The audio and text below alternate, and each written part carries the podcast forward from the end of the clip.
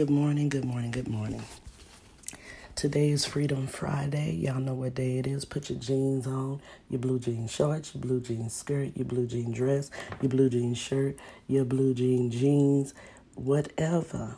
Your blue jean headband, whatever you got. Put a little piece of blue jean on today. Blue jeans are friend. Well, for me. I, I guess this is really about me. Anyway, it's Freedom Friday. Y'all know what to do. Do you, boo, boo. Do you do what you have to do. You at the end of the week. We got a three day weekend coming up. Listen, make this day go fast. Put some work in. So, anyway, other than Freedom Friday, I wanted to share something. My husband recently got promoted and they had to read a book uh, they had to use this book to study with, and it's called Leaders Eat Last, and it's by Simon Sinek. Um, and in here, I was just going over it because uh, I've been in leadership positions before, and I've seen um, good leaders and I've seen bad leaders. And there's the question always are leaders made or are they born? I say both. Um, but um, if a leader does not have the right tools in which to go forth and be great, um, as they fall, they will leave a lot of carnage in the in the way. And so, anyway, um, there's a story in here. I just want to share this with you real quick. And in the story is one of my favorite chemicals, oxytocin. Look it up. Look back on another podcast. She in there. So anyway, it's called Without Social Chemicals, We'd Be Cold Blooded and cold blooded. Y'all know what that's all about. But that's in the 70s, that's a whole nother word. But um, but it means the same. So here it goes. A carcass of a wildebeest floats down a tributary of the Zambezi River in Botswana. The soon to be meal passes two hungry crocodiles that both call this part of the river home. Seeing the food, they both lunge at it, but only one will win. The faster, the stronger of the two will be the one to eat that day. Acting completely out of instinct, it will consume the carcass and swim away with a full stomach and absolutely no care in the world about the other crocodile. And though the other crocodile may swim away hungry, it will harbor no ill will toward the adversary. There is no part of the crocodile's reptilian brain that rewards any cooperative behavior. The animals have no positive feelings when cooperation is offered and thus no incentive to cooperate. They are by design cold hearted loners. That's just how they were designed to work. Nothing personal, all instinct. And for crocodiles, it works. We, however, are not like crocodiles. Though we may share the primitive reptilian portion of our brain with them, our brain continue to grow beyond its reptile roots. We are anything but loners. The addition of the mammalian layer of our brain helped us to become highly functioning social animals, and for good reason. If we weren't adapted to live in tribes and cooperate, we would have died off ages ago. We don't have thick, scaly skin to make us less vulnerable to attack. We don't have rows of sharp teeth like a great white shark, able to keep chomping even after we lose a few. We're just not strong enough to survive alone, let alone thrive. Whether we like to admit it or not, we need each other. That's where serotonin and oxytocin come in. They are the backbone of the circle of safety. They're to encourage pro social behavior Serotonin and oxytocin help us form bonds of trust and friendship so that we will look out for each other. It is because of these two chemicals that we have societies and cultures.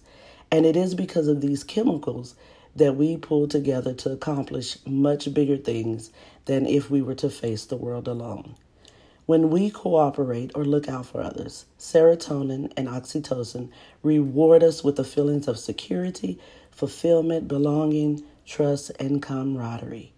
When firing at the right times and for the right reasons, they can help turn any one of us into an inspiring leader, a loyal follower, a close friend, a trusted partner, a believer, a Johnny Bravo. And when that happens, when we find ourselves in inside a circle of safety, stress declines, fulfillment rises, our want to serve others increases, and our willingness to trust others to watch our backs skyrockets. When these social incentives are inhibited, however, we become more selfish and more aggressive. Leadership falters, cooperation declines, stress increases, as do paranoia and mistrust. If we work in environments that make it harder to earn these incentives, then our desire to help our colleagues or the organization diminishes. And absent, absent the presence of commitment, any desire our colleagues may have to help us also declines. A vicious cycle is set in motion. The less our colleagues and leaders look out for us, the less we look out for them. The less we look out for them, the more selfish they become, and as a result, the more selfish we become. And when that happens, eventually everyone loses. Oxytocin and serotonin grease the social machine, and when they are missing, friction results. When the leaders of an organization create a culture that inhibits the release of these chemicals, it is tantamount to sabotage. Sabotage of our careers and our happiness, and sabotage of the success of the organization itself.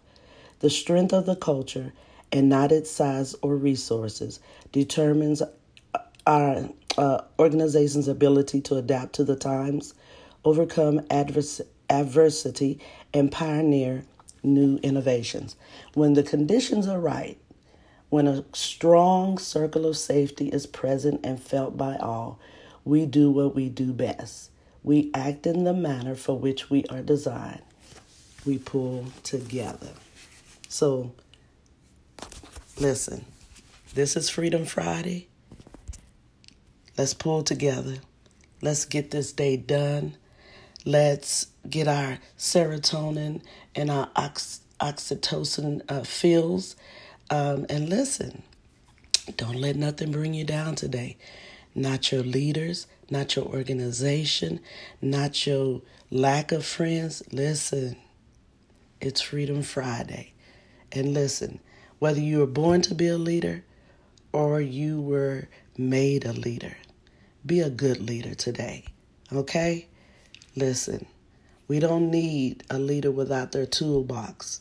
We need you to get your toolbox. We need you to have some things in your toolbox that are handy and productive. Uh, we don't need you to be a crocodile. We need you to be part of the team, part of the organization that um, cares for your team and the organization as a whole. Okay? So, listen, people, we are not reptiles. Okay? We are social creatures and we socialize. It's okay. But we still get our work done. Okay? So, leaders, do your things today. Freedom Friday is up on us today, people. We got that three day coming up. Listen, don't y'all go around hurt nobody, not even yourself. Be productive and have a great Freedom Friday. This is Miss Ruff signing out for The Ruff Life.